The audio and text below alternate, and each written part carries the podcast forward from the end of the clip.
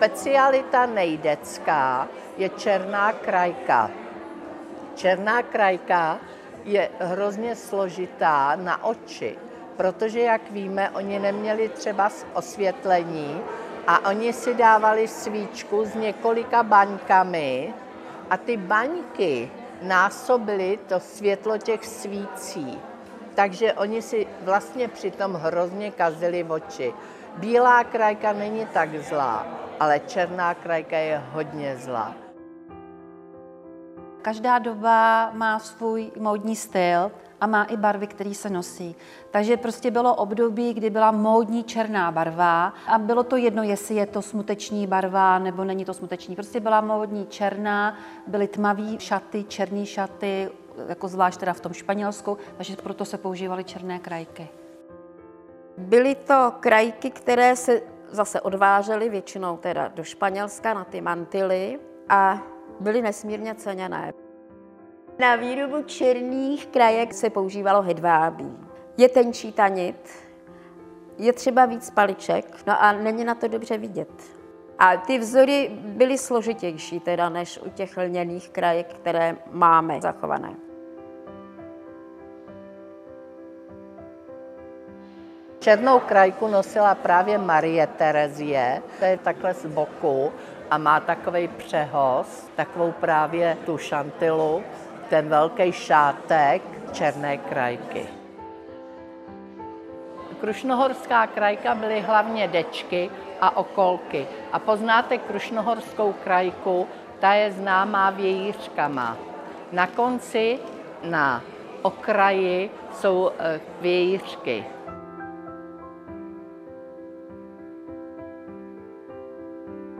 Podstatě ten pojem Krušnohorská krajka používáme my, ale e, zpočátku se krajka vyrobená v Krušných horách českými Němci, protože oni to byli Němci, že ale žili v Čechách. Ale zpočátku se vydávala nebo prodávala pod Anabergská nebo dokonce Drážďanská. Byly dovezené vzory ze západu. A protože ze začátku se to učila jedna žena od druhé, potom matky učily své děti, babičky, vnoučata, tak eh, si myslím, že nebyly tak dokonalé ty krajky, jako třeba v té Belgii, kde v těch bekinážích to byly speciální ubytovny pro ženy, které zůstaly samy, neměly bratra, neměly manžela, neměly syna, neměly otce a nemohly teda žít sami, aby nebyly čarodějnice, že jo. Tak žili v takzvaných bekinážích, to bylo něco podobné klášteru, oni nebyli jeptišky. Oni tam celý den seděli a paličkovali krajky. Jedna skupina jim uvařila, druhá uklidila, ty nejšikovnější paličkovali krajky. Ty nemuseli dělat nic jiného a ty krajky byly špičkové.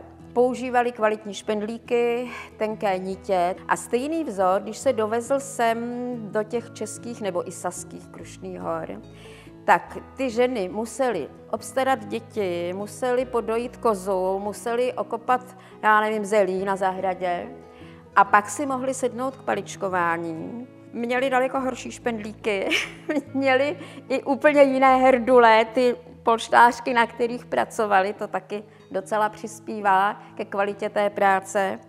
A měli i hrubší nitě, no takže ty krajky nelze srovnávat teda, no.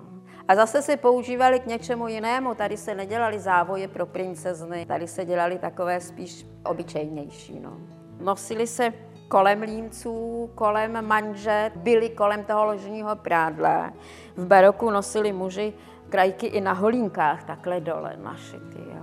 V dnešní době už krajka zdaleka nemá takové využití jako v minulosti. Přesto se najdou lidé, které krajka přitahuje a třeba by si samotný proces výroby chtěli vyzkoušet. Jak tedy začít? Pro takovou první informaci je dobrý dojít si na kurz, protože vím, co k tomu potřebuju, jestli by mě to bavilo.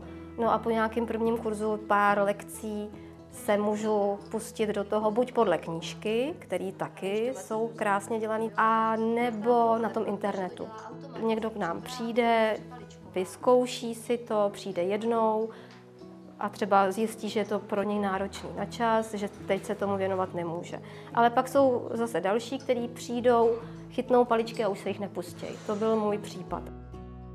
Pro mě je to hrozný relax Nevím, jak u ostatních, ale já si u toho prostě odpočinu, pustím si hudbu. Určitě je to nějaká tradice, uchování tradice, to, co dělali vlastně naši předkové.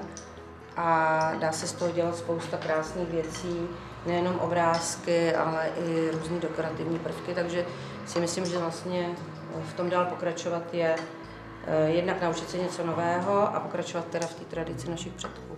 Já teda určitě u toho ztrácím pojem času. Takže mě se trošku změnil život v tom, že si říkám, musím si udělat tohle, teprve pak můžu jít paličkovat. Mě na tom baví dotek s těma paličkama a to, že vlastně něco z těch obyčejných nitek vznikne. Krásného, užitečného, někomu udělám radost a ty kurzy mě baví, protože se to naučí další. Jo? Tak. Mám radost jednak z těch nejmladších, protože těm to dá asi nejvíc práce, ale potom i z těch teenagerů, když přijdou 15, 16 a chtějí se to naučit. Tak to je pro mě taky taková, taková známka toho, že je to v pořádku ještě. Máme doma i hodně obrázků těch paličkovaných ještě po babičce schovaných, takže mě to jako trochu lákalo zjistit, jak to vzniká. To muselo být strašně práce, protože je to ze strašně slabých nitek, to jsou poloviční nitky, než já tady mám a jsou opravdu jako velký ty krajky, tak si říkám, tyjo, kolik to muselo být hodin práce, když já za dvě a půl hodiny tady udělám 10 cm.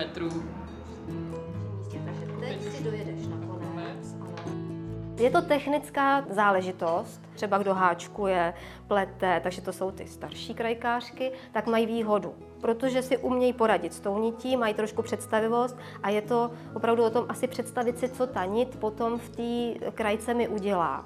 No a ty mladší, tam je to o tom, že mají mít k tomu asi trpělivost. Musí je to bavit a nesmí je odradit na začátku to, když jim to hned nepůjde protože děti už jsou odrostlí, takže mám na to ten čas. Proto jsem i začala vlastně před těma asi osmi lety paličkovat, kdy najednou mi vzniknul prostor, takže po večerech místo televize jsem zasedla k herdulce a paličkovala. Paličku asi dvě hodiny denně, maximálně, protože ty oči jsou z toho opravdu unavený. Takže kolikrát už musím od té herdulky odejít, protože už, jsem, už na to nevidím, už jsem unavená, už dělám i ty chyby. To, že jsem začala učit paličkování, tak je pro mě vlastně motivace k tomu posouvat se dál. Já v tom vidím smysl můj. Jak vlastně to paličkování udržet a rozšířit dál mezi ostatní. Samotná výuka paličkování má v Čechách nebývalou tradici a sahá až do roku 1767, kdy se o založení krajkářské školy zasloužila císařovna Marie Terezie. První byla krajkářská škola v Praze. Marie Terezie dokonce pozvala krajkářku z Belgie a vyučila asi 21 děvčat z Krušnohoří, které potom eh, se rozděly do těch různých míst tady v Krušných horách a učili Byly to odpolední školy, kam docházeli děvčata, někdy i kluci a bylo to většinou v budově školy, té obecné školy v té vsi nebo v tom městečku. A mohly tam docházet ale i dospělé paní, které se chtěly zdokonalit. A hlavním smyslem těch škol bylo, aby se zdokonalili, naučili se nějakou další techniku, protože v té době, kdy to školství vznikalo, začala obrovská konkurence ručně paličkované krajce. Vznikl stroj, který vyráběl tyl zpočátku a pak ale tak dokonalý, že už napodoboval i ty ručně paličkované krajky. Takže pokud se chtěli v té ručně paličkované krajice umístit, vydělat, tak museli se zlepšovat. No a to bez těch škol nešlo. V průběhu toho 19. století ty školy existovaly více méně podle toho, kde byla schopná učitelka paličkování. Právě proto, že se už ta ručně paličkovaná tolik dobře neprodávala a že existovala ta strojová krajka, tak ti nejbohatší faktoři, jako ta rodina Kunzmana v Nejtku, prostě faktorská firma vznikla 1750, tak ti potom si pořídili i stroje a vyráběli strojovou krajku. Na konci 19. století ve Vídni byl založen takový ústřední krajkářský kurz, se tomu říkalo. A tam se vzdělávali právě krajkářky, vylepšovali svou techniku a asi se učili i metodiku, jak učit paličkování. V roce 1905 to bylo přeloženo do Prahy, ta škola, a máme ji do dneška. Od toho vídeňského centrálního krajkářského kurzu se zase jako kvalita těch krajek eh, zvyšovala. V té době totiž už do Evropy proudily neskutečně levné krajky. Těch eh, anglických a francouzských koloniích naučili Většinou to byli misionáři, misionářky, kterým bylo líto těch obyvatel. A tak je naučili mnohde paličkovat. Tak za neskuteč, neskutečně drobný peníz od rána do večera paličkovali, pak se to vozilo do Evropy. A ve 20. letech v nejdecké galanterii se metr čínské krajky koupil za 3,50 a metr místní krajky za 7,50. Takže aby se teda ty naše krajky, evropské, teď mluvím, ty středoevropské krajky, aby se umístily, tak se museli hodně, hodně vylepšovat.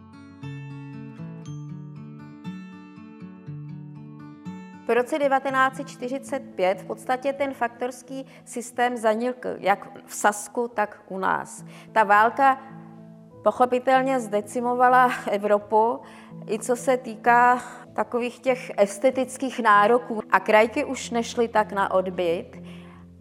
U nás teda ještě hrálo roli, že se přestávalo paličkovat to, že teda většina těch německých obyvatel odešla z toho českého Krušnohoří. Ale ono to podobně dopadlo v Sasku.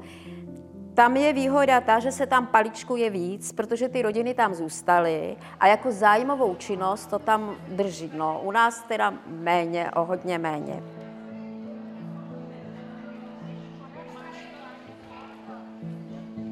Jak vidíte, nemáme žádný úplně mladý dorost, jsou tady ženy středního věku a jinak jsou tady samé důchodkyně, ale snažíme se všichni. K udržení krajkářské tradice přispívají nejen ženy, ale i muži. Se specifickou pomocí krajkářkám přišel stavební inženýr v důchodu Vítězslav Macháček. Je mu 92 let a dělá úžasné podmalby. To je jeho název maleb, na které se aplikuje krajka. Je to kombinace krajky a malby. Já dělám vlastně malířský podklady pro to, aby paličkářky si tam mohly k tomu přilepit svoje dílo. Pro ty krajkářky maluju asi 30 roků, jinak maluju 60.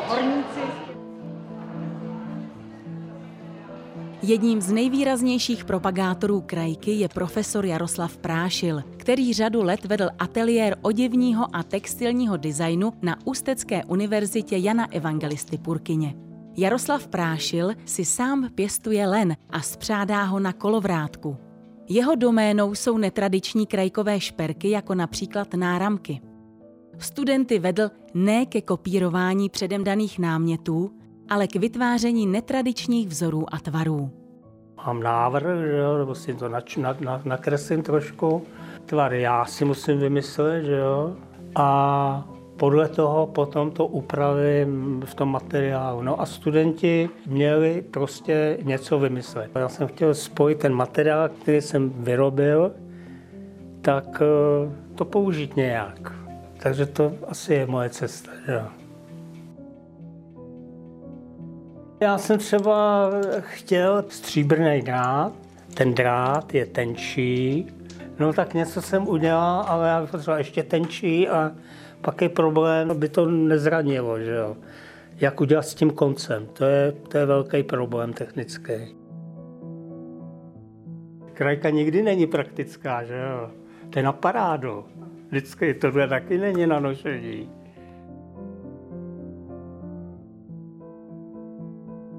Tehdy, když jsem začínal před tím 70. rokem, tak těch knížek moc nebylo o tom, že mě učila paní profesorka Vaňková, ten základ že jo, toho paličkování, tak je přes 90 let. Ale ještě je čilá, může být sama, dělat si, co chce, že jo, to je uchvatný. No ale lidi už odcházejí, ty starý umírají, že jo. Mluvíme o tom řemesle. Ta móda se musí rychle otočit, aby je to někdo mohl předat. Krušnohorské krajkářství má dlouholetou výjimečnou tradici. Doufejme, že krása vytváření paličkovaných výrobků vlastníma rukama přiláká nové zájemce o tento výjimečný způsob tvorby, ať už módních doplňků nebo prostorových objektů, a tato tradice zůstane zachována i pro další generace.